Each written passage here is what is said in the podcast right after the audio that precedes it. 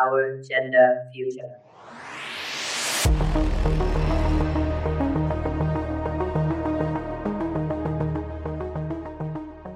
Hey, everybody, it's 2021, finally, and I've got a question for you. How will gender norms change in this coming decade, in the 2020s? That is a question that I posed to you, dear listener, yesterday, and a few people have already chimed in whom we'll hear from at the end of this episode.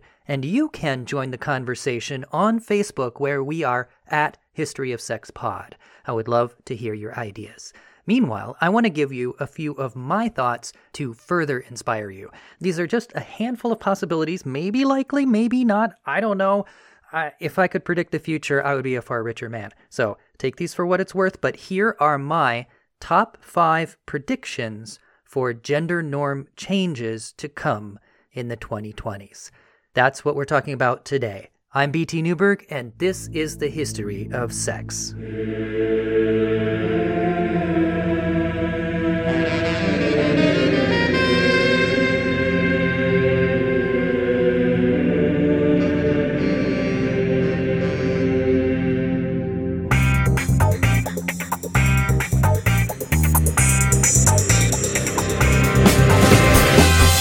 History of Sex is sponsored by Dr. Gillian Kenny, historian of women, sex, and magic in medieval Europe.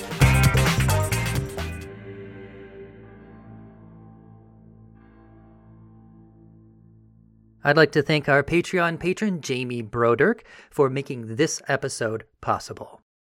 Welcome to the future.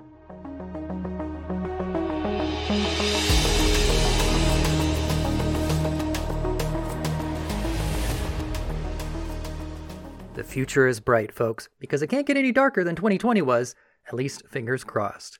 All right, so in yesterday's episode, I asked you what changes to gender norms you think might be coming by the end of this decade. And I asked that in the particular context of the turmoil that we've already seen in the first year of this decade. 2020 has seen medical, economic, racial, and political turmoil, and that may really shake things up in ways that we could not have predicted even just one year ago. And to give further context, I cited the example of how the turmoil of World War I led to the rise of the Roaring Twenties flapper girl. Because, just to review, however innocuous and trivial she may seem to us today, she was anything but at the time. The flapper girl was the radical punk of her day, challenging traditional forms of femininity in ways that terrified the normies. They all said that she was being masculine, when in hindsight, we can see today that no, actually, she was discovering a new way to be feminine. And we saw that in our previous episode entitled Flapper Girls versus Nazi Octomoms, where in the case of Germany, we saw how the turmoil of World War I led directly to Die Neue Frau, the new woman, which included as its primary representative the Flapper Girl. And we saw how the conservative backlash against her led the rising Nazi Party to fashion their ideal woman as her exact opposite. Where the flapper was straight as a board, the Nazi woman would be curvy. Where the flapper wore heavy makeup, the Nazi woman would wear none at all, and so on. Go back and listen to that for the whole story, if you like. Now, there are some interesting differences between how the flapper arose in America versus the case in Germany, which I hope to get into in a future episode that is in its planning stages, where I'm collaborating with another podcaster to bring that story to you. Little teaser there for you. But for now, my only point here is that turmoil can spell big changes for gender expression and we've had no shortage of turmoil in the opening of this decade. All right, so with that context in place, here are my top five predictions for the changes we may see to gender norms in the decade of the 2020s. This is our gender future.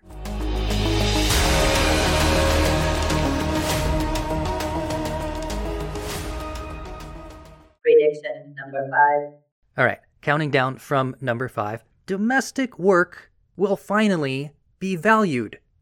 With so many more people working from home, and with that pattern expecting to continue to a high degree even after the pandemic, so many more people working from home, including men, and so many people out of work, including men, maybe this will be the decade when all the traditionally female labor of maintaining the home, including childcare, will actually get recognized by men and given its proper due. I mean, it's already kind of recognized, right? But it it really falls short when you start to drill down into it. For example, is being a stay-at-home parent something you would ever consider putting on a resume?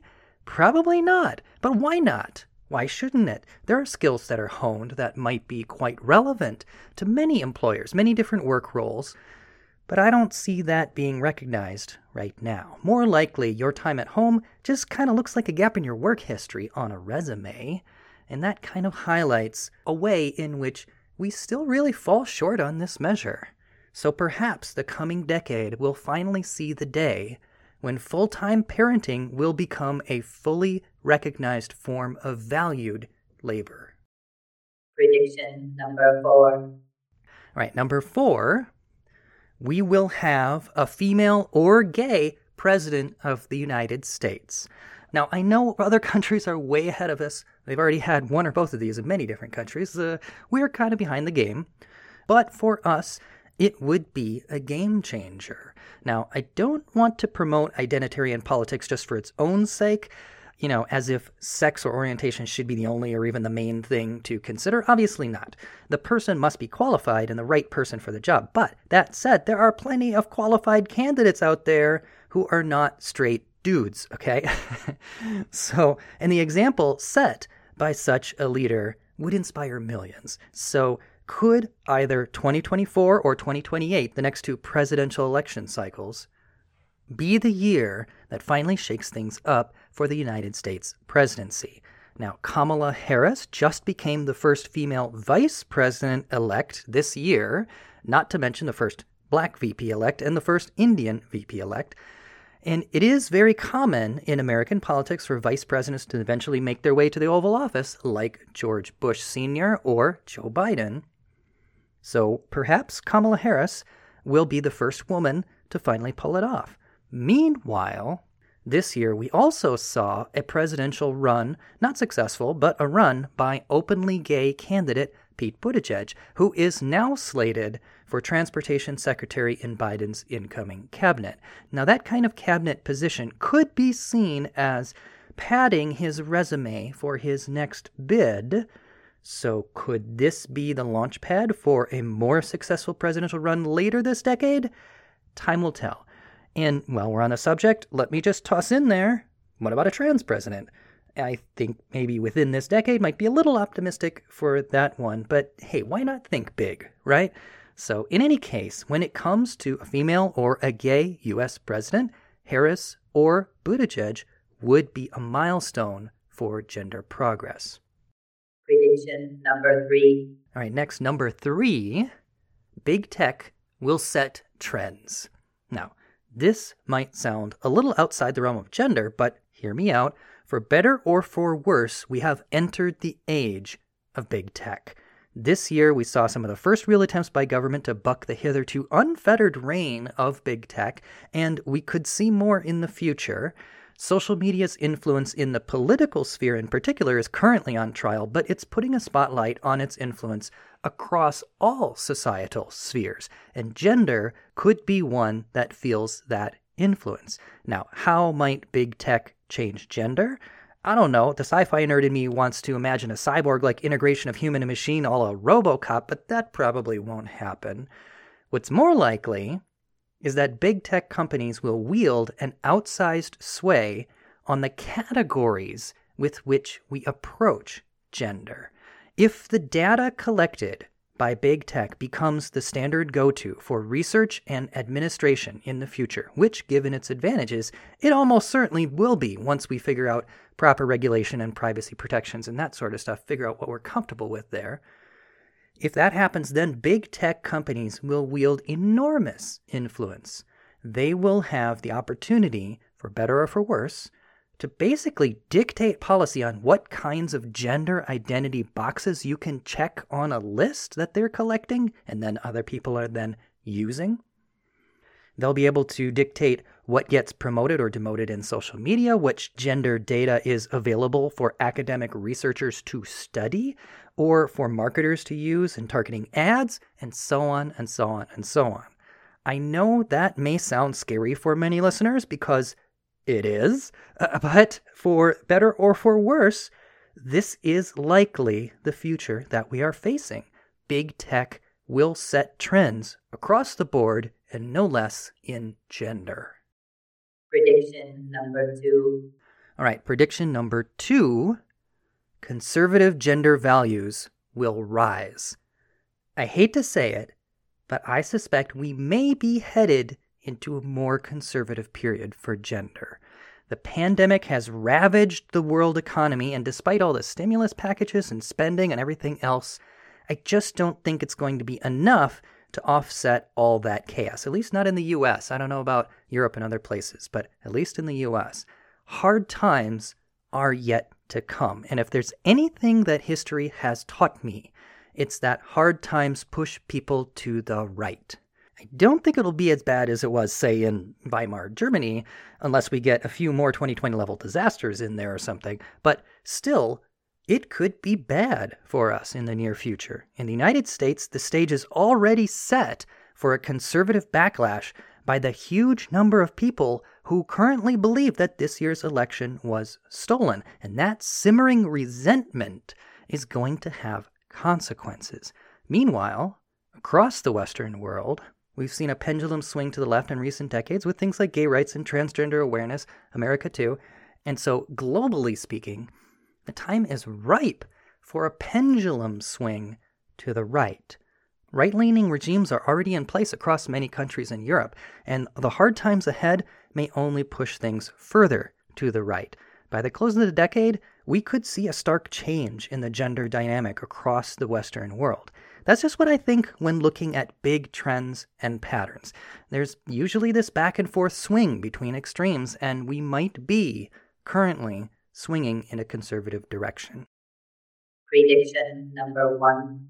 All right, and finally, prediction number one youth will rebel. Okay, so this one kind of jumps off from the last one, but looks at it from the other side of the coin. The ascendancy of one side of a big social issue, like gender, usually inspires a counterculture resistance by the other. So, if we do in fact see a rise of conservative gender values, then youth in the 2020s could rebel. We are already seeing a lot more non binary and gender fluid expression among our youth, but I wouldn't call it a rebellion. It's not scary the way punks were scary, and thank goodness for that. That's, you know, that means we're doing something right, since youth shouldn't have to rebel, right? But if a conservative paradigm starts constricting their newfound freedoms of gender expression, then they may feel they have no choice but to become scary. No choice but to go on the attack. Now, what form will that rebellion take? I don't know, but whatever it is, it's not going to feel safe and it's going to be unexpected. So we can't really predict it, but here's one possible idea just for the sake of saying ideas. We just saw a transgender awareness breakthrough in terms of mainstream awareness and the rise of terms like non binary and gender fluid, both of which expand the spectrum of acceptable gender identities. But perhaps the next big thing will go one step further and annihilate that spectrum full stop. The next big thing may be no gender at all. Perhaps we will see a movement of some who reject gender altogether, not expanding the acceptable gender spectrum as we see today, but absenting themselves from the spectrum completely. Not non binary, but NA, not applicable. Gender does not apply to me. 404 not found, blue screen of death. now, what would that rebellion look like? Again, I don't know, but music and fashion is often the stage for insurrection, as it was in the past with punks and, yes, even flapper girls. And so maybe we will see the rise of an aesthetic inspired by the most non gendered thing that you can imagine, at least that I can imagine machines. it's possible there will be some kind of transhuman aesthetic which constellates a complete and utter rejection of gender. I don't know, maybe, I don't know, I'm seeing cyberpunky transistor tattoos and things like that, but that's because that's all I can think of right now. What the youth will come up with will be something that we don't even expect. Because the thing about rebellions is they're always the thing that you least suspect, and that's why they're so effective, because they're so far outside the box of unthinkability. That's why they make your parents drop a brick in their shorts. And hey, I'll be the first to admit that I'm getting to be the age where I'd be the one dropping a brick. My mind might be blown by whatever is coming next. But hey, actually, I'm looking forward to having my mind blown. I'll, I'll drop that brick. I want to see what's coming around the bend.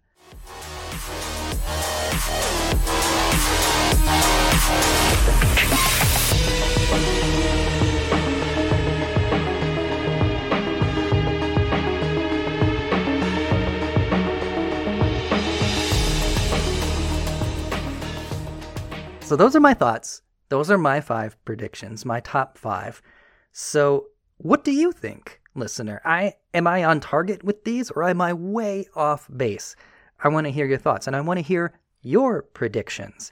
And I do have some listener responses for you already today. Here are a few. First, Patreon patron Veronica C.R. Washington Ramos says, significantly more gender neutral terminology in marketing and clothing is what we'll see. Well, I could definitely see that, and it's interesting to put that in light of our recent interview with Lisa Selin Davis, author of the book Tomboy, who said that gender neutral clothing of the 1970s really just meant boys' clothes for girls. You never saw traditionally girlish clothes for boys marketed to boys. So that was kind of like a mm moment, but perhaps in the near future, in this coming decade, we will see gender neutral clothing for real. Maybe? I don't know. Second, patron Elizabeth Finn writes My sincere hope is that there is more understanding of the differences between biological sex and gender.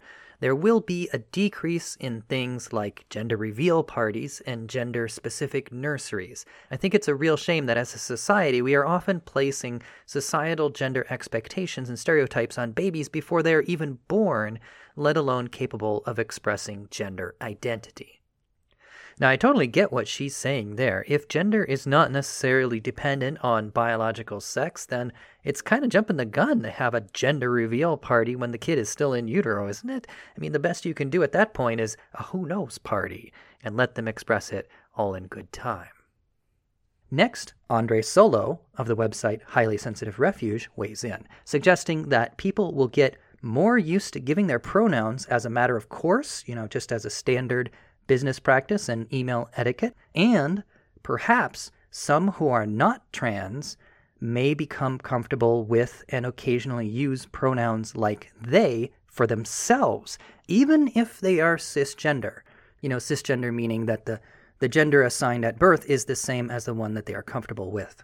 So even if they're cisgender, maybe they'll start using the pronoun they. Now, he notes this without necessarily condoning it, as it could be received as progress or it could be received as appropriation. But that's a possibility of something that could happen. Finally, he expects that we might see a greater appreciation for the struggles that men go through, be it striving to be manly or to overcome things like toxic masculinity.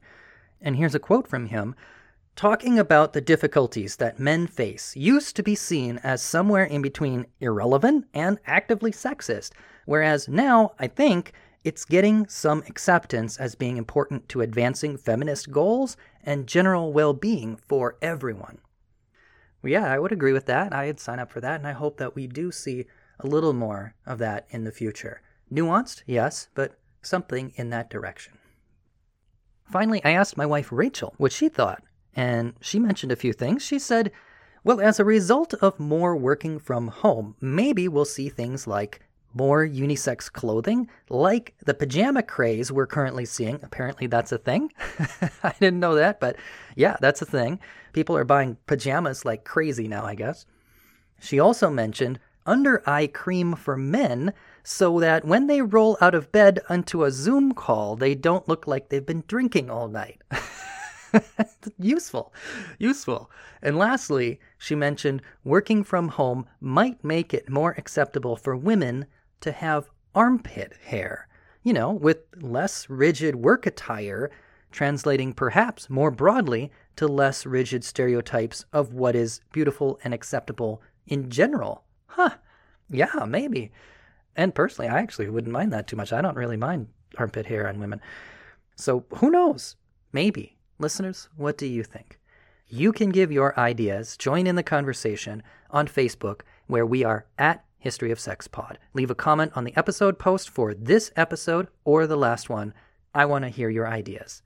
Folks, if you like what we're doing here, you can subscribe, rate, and review, and you can support us on Patreon, where $5 a month gets you a portrait drawn in the time period and culture of your choosing. I will draw you as a transistor tattooed cyberpunk striding confidently into the year 2021. Or whatever you want. I'll make you look awesome. I promise. Just go to www.patreon.com slash btnewberg. That's patreon.com slash btnewberg. All right, I'll see you next time, folks. Everyone, welcome to the future. Have a great 2021. The future is now.